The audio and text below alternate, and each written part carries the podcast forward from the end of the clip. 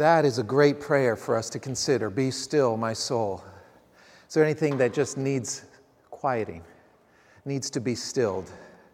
Do you come in with an anxious thought or maybe a limp in your step?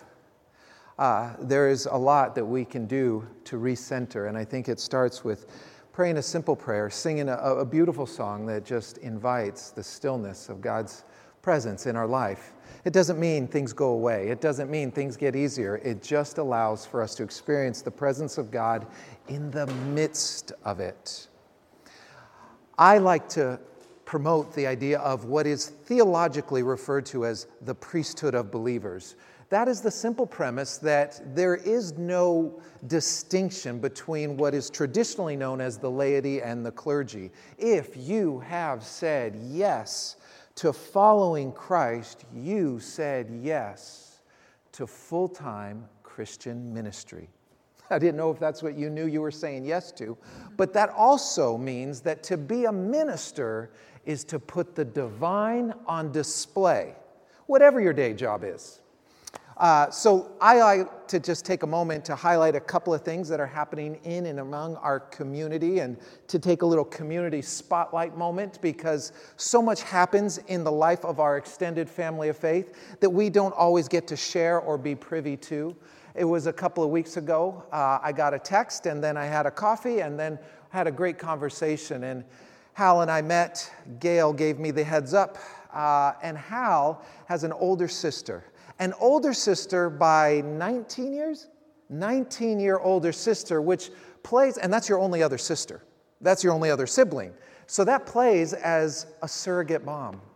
But when she passes away, the family looks at him as a, well, of course, you're going to lead us in uh, this memorial service. And so I was so proud of being able to sit and hear his heart for his sister because it's not just grieving the loss of a sister, someone who contributed to raising you. Now you're coming to understand that I'm the patriarch of the family. I'm sort of the elder statesman. And so there's this weird sort of transition that happens.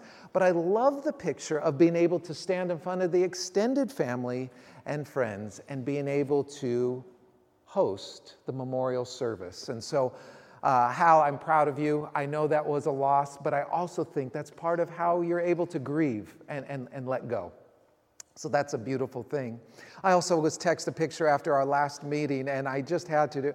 The kids put together a basket, and um, uh, Kathy texted me this word and says, Hudson, what you doing over there? And he says, Well, I had to name, uh, add names to my, my bag for, at church to keep praying for people. And so this is Hudson adding his names for his prayer bag because we are committed to nurturing, practicing a living faith. Not just a Sunday go to church faith, but we're being mindful of the things and needs around us that might be just different than our own, but we should cause, uh, be, give, give uh, attention to.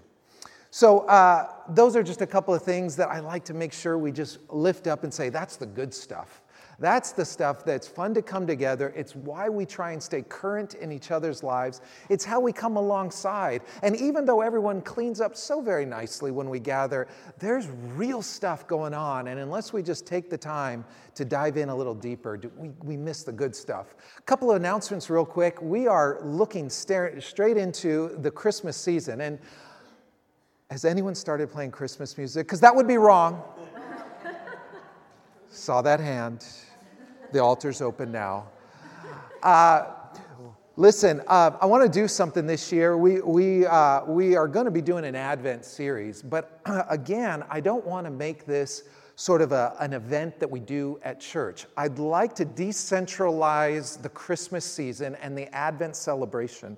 Advent is one of the ways where we just, it, there's this coming, this anticipation uh, of not just that Christ came as a child, but that Christ is coming again.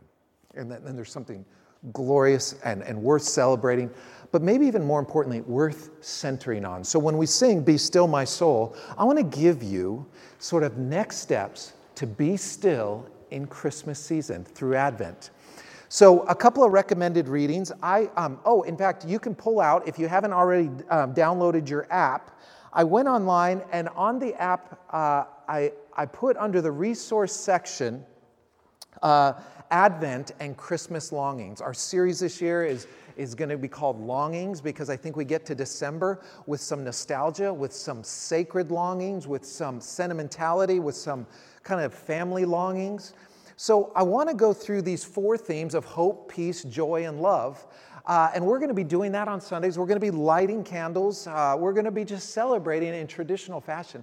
But what I've also done is try to give you, and I don't know how many of you grew up with it, but there is a little bit of a guide to an, an introduction to Advent. Something that I want to give you, as moms and dads, a way to instill in your kids around the dinner table. I want you to just add it to what you do. And one of the way, resources is I ordered this last year, Advent in the Christmas season. It's Henri Nouwen. Just he, he's a great writer, great thinker. Um, he's passed away. Uh, but uh, he just has some nice Christmas devotional ideas. If you want to take it a step further, there's some great resources that you can do, whether it be for coloring or storytelling um, uh, for, for children as well. But I also uh, included a couple of links on the website. If you don't already have a wreath at home with your tapered candles, uh, I would encourage you to practice lighting the candles at home because every kid is fascinated with the idea of lighting matches and lighting a candle and blowing it out that is just like an amusement park. So you'll have a captive audience if you want to do this. If you don't have the greens and the garland at home, uh, I included a link. It goes directly to Amazon. Order yourself one. Uh, there's two links one for candles, one for the wreath, and you'll be good to go. But you can get them real cheaply if you want to just assemble it at like a Hobby Lobby. But you got a couple of weeks, but I just want to put that out there. We're going to be going through that together. I want to encourage you and, and motivate you to pick that up. Uh, a couple of other things that I was just going to, to mention um, is oh, let's back up. Before I get to that, we are doing something called uh, it's our three year wellness checkup because in January, Mission Hills is turning three. That's three years of faith, community, and mission in Austin. And one of the things we want to do is kind of do a wellness check. Uh, not so much a survey. A survey has a way of creating a wish list, but we're just trying to take the pulse and see the health. We think there's some things that we're doing really well at. We think that there's some growth areas. But we have a leadership team that functions kind of like our board. Uh, and I would like just the members of our leadership team to stand up. Uh, if, if you guys uh, and gals are present, um, that would be great. Uh, and then, did was it okay? Give her a push and get her, uh, hold, hold, her up. sorry, uh, we're, we're, we're strong in heart, uh, and so each, uh, each of these folks have a list of names, and we just kind of created a, a list of questions that we just want to create a dialogue um, because this is like an extended family, and sometimes you need to have family talks. You gather the family up and you just have heart to hearts. And it's not just could you do this better, it's what could we imagine together. And so hopefully it's not just us having a bigger punch list to knock out, but it becomes part of the family discussion about how we need to grow, develop, and mature as a three year old church. And, um, and so that's going to happen in the next couple of weeks. So if you get an email from one of these lovely folks, uh, please respond to it. Please have some conversation, and then they'll follow up with a, kind of a, a conversation. Um, and then, uh, since we are turning three, we have a, a big party that we don't want to throw for ourselves. We don't want to give ourselves a pat on the back. And so, last year was Gatsby. The year before that was a Casablanca. This year, we're going Masquerade. Okay? Super simple, coat and tie. I mean, come on now. There's, there's some cute cocktail dress that you can wear. It's kind of a semi formal. Am I saying that right? Um, I would encourage you uh, to find and, and get creative with your own mask. But if you don't, one will be provided for you uh, in the absence of you providing one for yourself. Face painting is okay, uh, but this is a time to like figure out who needs to be made uh, accessible to faith and community? Who do you know that would, would want to come and just have a fun night as we celebrate what's going on. This is also a night if you've like if we built bridges uh, with with um, organizational partners or or, or, um, or, or different needs in the community. We want to encourage them to come this night as well. So we got that coming up. It's on um, Super Bowl weekend which is the first weekend. Uh, we're going to do it on that Saturday night, February. S- it says fourth, but it's the second. Gosh, I got to get better help around here. Uh, um, uh, yes, uh, so it's February 2nd. Sorry. Yes, yes. it's like Patch Adams. How many fingers? Squint. Uh, um, so, yes, uh, that, that's coming up. Okay, well, that's too bad. I'm so sad that that just happened. It's at this time, I think we want to go ahead and lay hands on our kids, and we want to dismiss our kids for their time to continue their time of worship. So let's lay hands on our kids and say this the blessing over them. Uh, we want to dismiss you now for your to continue your time of prayer or of worship and teaching. Bless you. Bless you. Continue your worship. Thank you. All right. Hey, what do I need to do over here?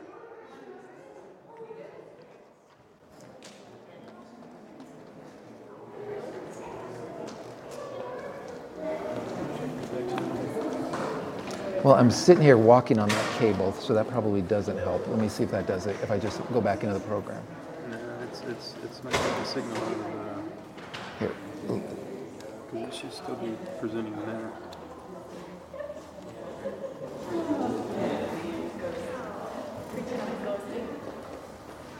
Please, please, please, please, please. Okay. Well, that's unfortunate. Okay. I think I got it all. I think I got it all. Uh, let me ask you a couple of questions. Uh, we have been in an interesting series for me uh, to, to develop uh, in and around the idea of our prayer lives. But um, what is it that you, and feel free to answer aloud, uh, but what is it that you hope to accomplish in and through prayer, your own prayer? Is there some objective that you have that when you pray, you are hoping to see fulfilled? It's not rhetorical. I'm sorry? It's not rhetorical. You actually want us to answer. You're free to. I think a burden lifted. Mm-hmm. Feeling a burden. Yeah, getting the burden lifted. What else? Feeling connected to God. God, I want to feel connected, which sometimes can be hard if it's a monologue. I want him to provide for uh, friends' need. Yeah. God, I want to see you move in, in someone else's life. It's not just for me. Direction. I like that. Yeah. Little, little clarity. Someone else. Is there something that motivates you to pray? Or is there something that maybe keeps you from praying more? Fear of disappointment. Hmm. I don't want to make it known. Don't want to be disappointed. I think sometimes it's it's urgent but not, or it's important but not urgent. So it's like I'll get to it and I just ran out of time. And I didn't make time for it. Yeah. Anxious for what? The lack of answer or faith? Okay. I might get an answer that I don't like, I don't want. Or I might not hear an answer at all. or, or, or God's silence comes through loud and clear. Well, here's what I have discovered about prayer is that when we engage with God in and through prayer, what it should do is create a feeling of vulnerability. Um, and it's like any relationship that we would have, be it a spouse, be it with a child, be it with a friend, be it with a if we don't, aren't willing to make ourselves vulnerable, that is, put ourselves out there, there is no opportunity for that relationship to actually grow, to see it develop, to see it move. Uh, and so, if we say that we're in love with God, if we say that we are following after Christ, there is going to be a kind of push and pull, a kind of tearing at us inside about letting our desires, our requests, our wants become known. That's just part of the deal. And if silence is the answer, I don't think that's the final answer. But it's like anything else. It's like imagining courtship without ever opening up. Imagine all the butterflies that you have in those first few dates, those first few hours, and there's just this sort of initiative, this desire to want to know and be known, to want to share your stories because you feel like there's this chemistry, you feel like there's this momentum. And so it is with God. But I think there's a lot of things that kind of inhibit that. And so practicing the presence of God, which is what this whole series has been about, is well, practice. It doesn't feel like the most natural thing in the world to become known to God or to know God, but that's what we're invited into. And so, practicing the presence of God means we're learning to trust God with both our future and our failures. It's being willing to come to God in the struggle, in the beauty, and the mundane and say, I understand that you're still with me, even though I don't always get it, like it, appreciate it, or whatever. So we started to look at one of the most ancient prayers that the Hebrews prayed twice a day. It was a fixed time prayer, but it was a, it was a way to center themselves. It's like they built into their daily life our rhythm for renewal. And so they'd start their day, and it would often be their last words. It would be what they'd teach their kids to pray before they shut their eyes at night. And it was the Shema prayer that you and I would understand as love the Lord your God with all your heart and with all your soul and with all your strength. And we've heard that again and again, but it actually starts by saying, Listen. Hear, O Israel. Listen, people of God, which is always a great way, if not the right way, to start with prayer. Our lives are not still enough to begin a listening exercise. But the people of God, for ages, started with this daily fixed time prayer so that they can have a mechanism to sensitize their heart to the prompts of God with a call to listen. The Lord our God is one. And then it says, Love the Lord your God with all your heart and with all your soul and with all your strength. And then it goes on to say, Impress these things on your kids. And they gave the four times a day. And we talked about those four times morning time and evening time and meal time and taxi time. Well, the Shema actually unfolds into three sections. I've mostly limited it to Deuteronomy chapter 6, verses 4 through 9. That's what we've spent the last four weeks talking about. There's another section in Deuteronomy 11 that sounds very similar, but it includes lots of blessings and rewards. And rather than developing that, I want to jump to the third part because it's one of the most curious passages. It's one of those obscure passages that when you read it, you're like, don't get it, doesn't do anything for me, no goosebumps today. And you just kind of go on going, I should have studied Hebrew or I should have been born Jewish. But it, it's hard to really understand. But if you get into the kind of the nuts and bolts of it, it's fascinating to me. And it comes out of Numbers chapter 15. And it says this it talks about it talks about tassels and it talks about um, fringes and it talks about shawls uh, and it raises lots of questions.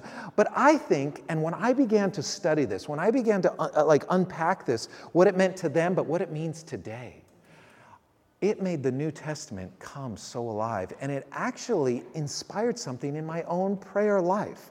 And we are called to be a people of prayer who exercise the kind of faith that's willing to make ourselves vulnerable, the kind of faith that actually prays to, to um, see God do miracles. And I want to encourage you with this passage, and we'll start there and build our way into something that I think will be really concrete and meaningful. Numbers 15. Then the Lord said to Moses, Give the following instructions to the people of Israel. That's you and I, the, the children of God. Throughout the generations to come, you must make tassels for the hems of your clothing and attach them with a blue cord. And when you see the tassels, you will remember and obey all the commands of the Lord instead of following your own desires, defiling yourselves as you are prone to do. The tassels will help you remember that you must obey all my commands and be holy to your God. I am the Lord your God who brought you out of the land of Egypt that I might be your God. I am the Lord your God. So there's this really confusing thing when they're praying these, this, this central prayer. What is it that we are supposed to understand about a passage like that? Or is that just something we can just categorically dismiss as Old Testament there and then? Or is that something lively here and now? I think the latter. And so the picture that we need to start by understanding is of tassels. See, in ancient times, garments were woven and decorated to help distinguish the person's identity, the person's status, the, uh, the person's kind of authority within society. And it was common, especially within royalty and nobility, that men would have tassels attached to whatever garments they were wearing. In fact, it was said that before you signed a signature, it was you put the imprint in like a clay or a wax of the hem of your garment, the tassel on the end of your garment as sort of a signature, kind of like a signet ring going in. That was the seal to, com- to, um, to kind of finalize the deal.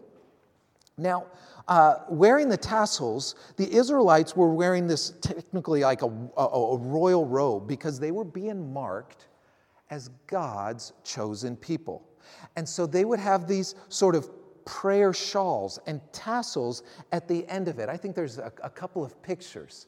And so they was very intricate, and you think, is that just kind of their Middle Eastern style? What is it about that fashion statement that doesn't resonate with me? Except all of it was extremely significant and symbolic. And so you would have um, five, uh, there would be like five knots that represented the five books of the Old Testament because that was God's greatest revelation to the people of God five books of the Torah Genesis, Exodus, Leviticus, Numbers, and Deuteronomy.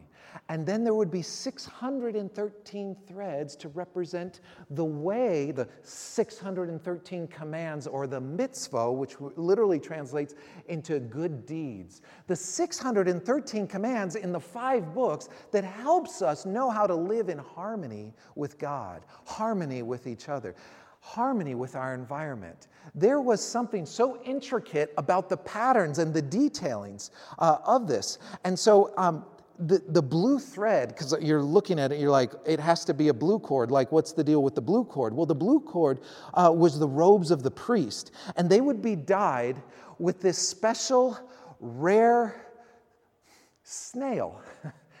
and it was so hard to come by but that would be the evidence. The point of it was, is it represented the priesthood of believers, not this sect, not this category, not this just elite educated bunch. It was the idea that if one could wear it, we could all be qualified and called to put the divine on display. We are a royal priesthood. So, the idea that you would wear some kind of royal emblematic symbols in the form of a shawl, in the form of tassels, along the hem of your garment was extremely important. Do you have certain garments that you put on when you come to church? As a kid, I grew up with my church clothes, and those were things that kind of stayed until the weekend, and then we dressed up for church. I guess that would be the closest thing. I don't necessarily have my prayer sweatshirt that it's time to go pray, so I, I go. But there was something sacred about these garments because it put them in a different frame of mind. And it wasn't just, oh, I'm comfortable, now I'm good to pray. It was all of the things surrounding it that would help tell the larger story of God's evidence, God's faithfulness in our life. So I started out by asking the question, what do you expect from prayer? Well, I kind of expect sometimes to be let down. I kind of, uh, sometimes, if I'm honest, assume God's silence, that God's going to be slow in answering. But what helps me stay the course is always who God has been historically, so that I can actually know the trajectory of God based on his faithfulness in my life that got me to this point, even though this point feels hard. Come on now. So when you're the people of God and you're like weaving in this sacred history with, with, with God's faithfulness, it's really hard to get too discouraged because you know the parting of the sea. You know the manna. You know about the water in the desert. You know about 400 years of captivity. You know, you know, you know. And if you and I had to write down in bullet point fashion, we could do the exact same thing God showing up. But we don't, but we should. Listen, people of God. The Lord your God is one. Love him with all your heart and all your strength and all your soul. Don't forget God's faithfulness. It's a beautiful picture. I have to share with you something that is rather kind of intimate, but it, it's the best thing I, I know. And it, it's funny, I um, came to understand this. And so, um, this is uh, a shawl, and it has really significant meaning uh, because we had a friend, and it wasn't sort of patterned after that, but um, it was after our third miscarriage that we had a friend that we were in intentional community with. We were a part of a kind of a regional tribe living in the Bay Area, and we would meet every month for this Sabbath retreat.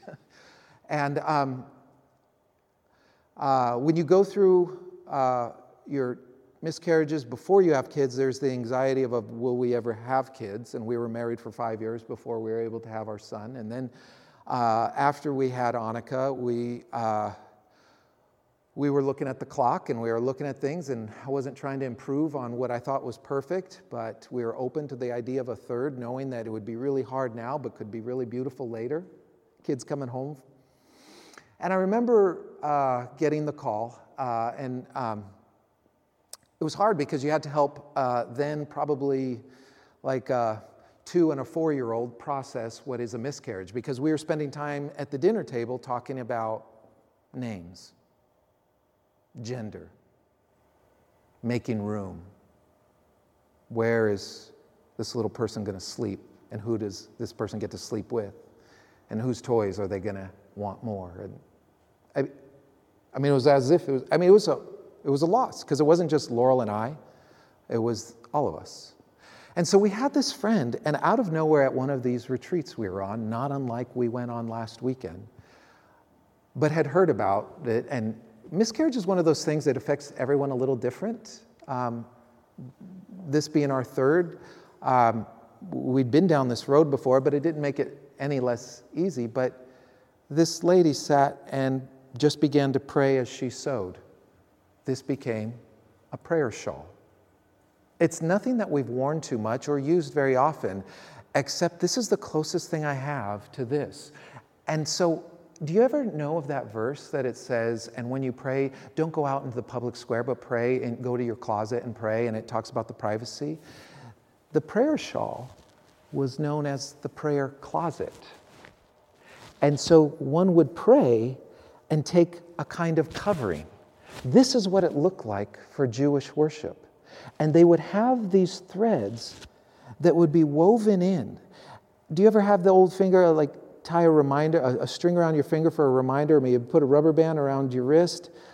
These would be the reminders of God's presence, God's history, God's faithfulness, and what God is still doing, even though today hurts like hell. Because today doesn't have to be the final word. And so um, you don't really know how to receive a gift like this. You're kind of like, thank you, but you're, you're grieving. It's, it's tender, it's vulnerable. Thanks, thanks. But you're not ready to necessarily talk about it. And so this, this head became the temple and the prayer closet, and every practicing Jew would have worn a prayer shawl. This was part of the prayer regiment because it wasn't just about what have you done for me lately, God? It's God, I'm praying for things to come. I'm trusting you with my failures and my future, but I can't divorce that from who you've been, even generations behind me. See, I celebrate the sacrifices of those who have gone before me in this nation those veterans among us who have fought for my privilege today, but I also have to celebrate the heritage and the sacrifices that were made and the scandalous scarlet letter of a, of a genealogy that I have, but that's emerged out of the ashes. Oh, it's hard to pray with just a short, short-mindedness, a, a short-sightedness. Now, the importance of the uniform, or by wearing the tassels, God wanted the people of God to be reminded that He had put them on display as a nation of priests, a royal priesthood, a light to the nation, and a witness that would serve to all others. If you'd like, on the app, I put a more detailed outline than what's in your notes. Some of you like to jot things, some of you might want to follow with more prose, but I just want to make that aware. I, am trying to keep up with, the app, and you can save those electronically and add to them. But in Malachi chapter 4, there is this probably some 500 or so years before the coming of Christ, this prophetic word spoken. And again, I want to connect the dots of what Scripture has to say and leading to Christ. And it says this the lords of heaven's army, because they're, they're living in, in sort of wayward abandon, they're living in disobedience. And he says, The Lord of heaven armies, the day of judgment is coming, burning like a furnace. And on the day of uh, on that day, the arrogant and the wicked will be burned up like straw, and they will be consumed, roots, branches, and all. Listen to this. But for you who fear my name, the Sun of Righteousness will rise with healing in the wings. Now, he speaks with really strong words against greed and against oppression and against this kind of selfishness that doesn't care for the needs among them. But what he's saying here, that there would be healing in the borders of the shawl. The Hebrew word kanaf for border is the same word that Numbers, for, uh, Numbers 15 is used as talking about uh, wings. Huh? See, there's so much that we miss out and not being kind of culturally rooted, not being fluent in the original language. And even Ezekiel prophesied that the Messiah would come with healing in his wings. Okay, so language of, of tassels and wings and shawls. The Hebrew word for wings could easily be identified with tassels that the Jewish men would wear on the corners of their robe.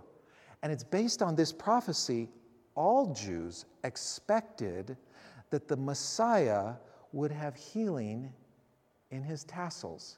Does this make you think of anything in particular? Let me point you to Luke chapter 8.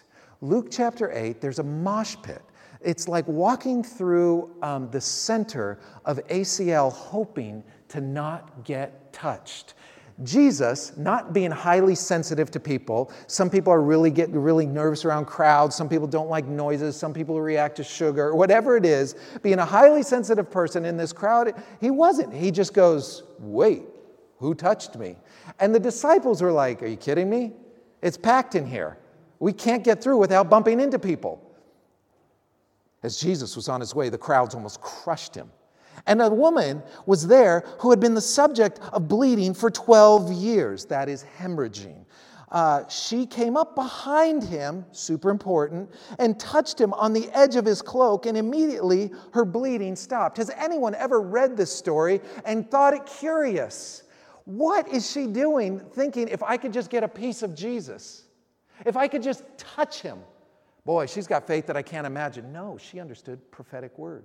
She was well versed in Jewish law. But because she was quote unquote unclean, she was not allowed into Christian fellowship. She was unclean and therefore had to be ostracized out on her own. So she's suffering from isolation.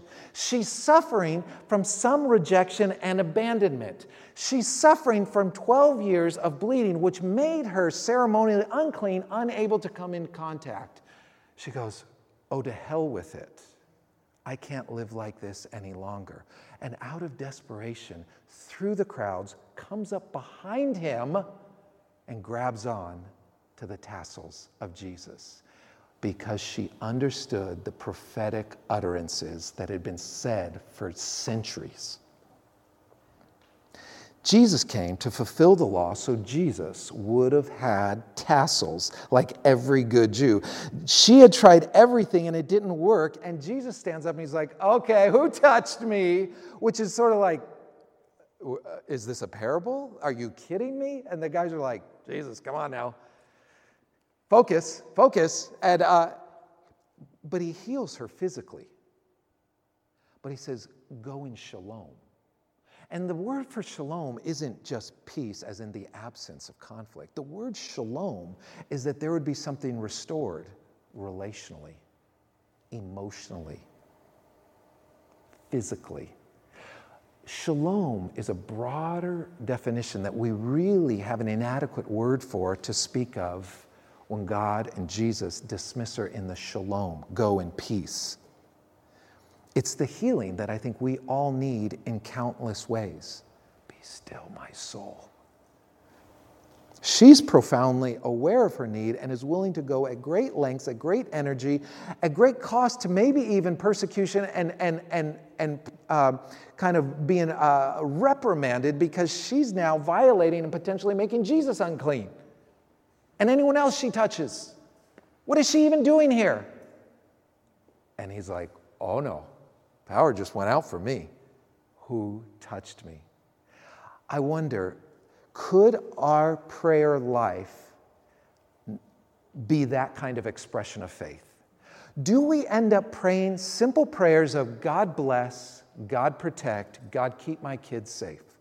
Or do we pray prayers of God, will your kingdom come, will your will be done? God, will you, will you turn their hearts? Will you heal this land? Will you bring people to salvation? Would you convict their spirit? Would you bring dreams and revelation to people who are far from you and cynical of you? What kind of prayers are we praying that would be a demonstration of God's power that require us to maybe exercise more faith? I love that she approaches him from behind because the woman's so aware of her brokenness, and though she's scared, she's willing to just throw herself unashamedly. In Tuscaloosa, I was suffocating spiritually. I'd grown up on the West Coast where secularism was the norm, and so it was unusual to find someone that also attended church and was a Christian. So I made a very low level of assumption about what people did on their weekends. But we grew up in church and it was a great experience, and I had an extended family and a family of faith. But when I moved to the South, everyone seemed to be a Christian, or at least everyone had their membership at some church, even if they hadn't been there in three Easters. So I was really having a hard time with what I perceived as cultural Christianity. But I loved working at, with the students of the University of Alabama because they had a sort of unfiltered, unvarnished spiritual curiosity, but entirely institutionally skeptical approach. And they had written off the church as being not safe to ask questions. The church is a place that teaches you how to think. And so there is no room for dialogue. So uh, I began a group called God Who. It was an open discussion on the purpose and or existence of God. I've shared this with some of you before. We met at the Ferguson Center, and we began um, just on Wednesday nights, just meeting, and it took off for three years and had different people cycle through, but there was a core group that stayed with us. I remember the reason it stopped is because we were going to be leaving after that year. Uh, it was one of the most life giving, hardest things that I had done. But I just wanted to create a place for dialogue and for people to ask questions. This one girl, her name is Lene, Lene Carroll. She was on the debate team. She was whip smart. Uh, she was a part of this crowd of progressives. And one of her friends came to faith in Christ, and the, the indictment came down how can you be progressive and be a Christian? Uh, and I mean, it was just intellectual snobbery because there was something that you just had to check your mind at the door if you were going to say yes to Jesus. But we had this kind of crowd of people, and Lene was a part of that, and she was coming to God Who, and she was adding her. She had grown up with some Christianity, and she had grown up, uh, but but kind of rebelled intellectually and thought this this is silly. But um, she came up, and uh, it was in the spring of 2003 where we were hosting a baptism service. And her testimony was this I remember that I came and I darted out the second time uh, because it's like she got too close to the fire. And when she came a second time, she went home and she says, I just started crying. I couldn't stop crying uh, because her words, the way she said it was, I cried and I cried because I knew healing was in reach. It was within reach. And somehow she had discovered a kind of truth, a kind of community, a kind of shared practice, a kind of kinship, and a kind of hope that she had somehow not experienced before. And baptism just became the outward expression of something that was happening so inwardly in her life. This was one of the most uh, outwardly spoken feminist women who actually taught me that the origin of NOW, the National Organization of Women, started as a pro life group because there was all these women that were being exploited because they were getting impregnated and they were trying to get them to hush. And so they banded together for the sanctity of life. That's a different organization today. But this feminist liberal one was the one who taught me about that. And I can't find very much on it on the internet now. There's a revisionist history about that organization. That's neither here nor there. But it was amazing commentary. She taught me so much. But here she came, and her testimony, like the woman who reached out for the tassel on Jesus, knowing that there was healing was in, within reach. I cried and I cried my whole way home because I knew healing. This prodigal was coming home. See, the lesson of the tassels is that we are a kingdom of priests. First Peter says it this way, but you are a chosen race, a royal priesthood, a holy nation, a people for God's own possession, that you may proclaim the excellences of him who has called you out of darkness for his marvelous light. See the prayer shawl? The tzitzit, which is what's called the tassels, were a way to just be reminded of God's faithfulness. They were a reminder that you're a royal priesthood. The colors were symbolic and significant and also sacred. There was this way that we were being taught to how to pray and be reminded that we are a kingdom of priests, a holy nation, a royal priesthood. And we are to become more obvious in exercising our faith, starting with prayer. I hope that ignites your prayer life in some way. I hope you don't just pray for your Cheerios tomorrow morning. I hope that God would bring, because you stop to listen, a face, a name, a crisis, a need that might not even affect you, but you begin to intercede and you don't let go until you have resolve. I hope that God would begin to stir in you and we begin to pray prayers that require us to move mountains because we thought there's only God that could have done this. I think there's this invitation to pray with greater levels of faith for our church, for the people of peace that are yet to fill these seats. Who are we praying that God's salvation, God's kingdom would come in their life, in their home, that would begin to restore and repair what's been broken? We are invited to pray with God's faithfulness in mind and make ourselves fully vulnerable, where we retreat to our prayer closet, but we're reminded that we are a part of God's royal priesthood. Would you pray with me as we just close our time? I want to have some time. We're going to close with communion tonight and, and we're going to celebrate. If you're a Christian, I would just simply ask you this what reminds you you're a minister, part of God's royal priesthood? And then what helps you connect with God's faithfulness in your present?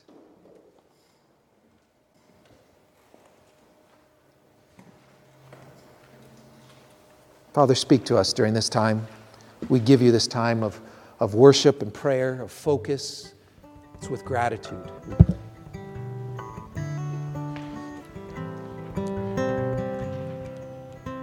Sometimes the cup reveals just how empty or thirsty that we are, and we really didn't know it or realize it. Sometimes the cup reveals how full we are, but what are we full of? What spills out most often when our lives get bumped?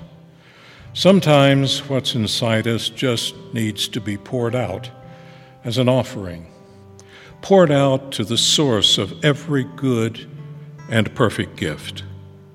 And other times, the cup reminds us that it needs to be empty before it can actually be filled.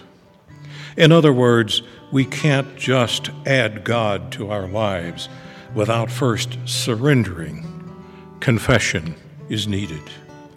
Let us confess our sins against God and our neighbor. Most merciful God, we confess that we have sinned against you in thought, word, and deed, by what we have done and by what we have left undone. We have not loved you with our whole heart. We have not loved our neighbors as ourselves. We are truly sorry, and we humbly repent. For the sake of your Son, Jesus Christ, have mercy on us and forgive us, that we may delight in your will and walk in your ways to the glory of your name. Amen. Almighty God, have mercy on us, forgive us all our sins through our Lord Jesus Christ. Strengthen you in all goodness, and by the power of the Holy Spirit, keep you in eternal life. Amen.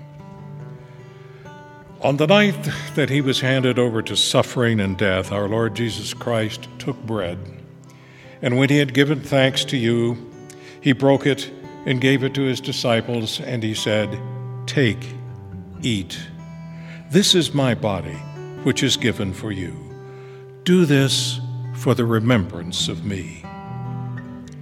After supper, he took the cup of wine, and when he had given thanks, he gave it to them and said, Drink this, all of you. This is my blood of the new covenant, which is shed for you and for many for the forgiveness of sins. Whenever you drink it, do this for the remembrance of me. And now, as our Savior Christ has taught us, we are bold to say, Our Father, who art in heaven, hallowed be thy name. Thy kingdom come, thy will be done on earth as it is in heaven. Give us this day our daily bread, and forgive us our trespasses as we forgive those who trespass against us. And lead us not into temptation, but deliver us from evil. For thine is the kingdom, and the power, and the glory forever and ever. Amen. Come, take and eat as your hearts are ready.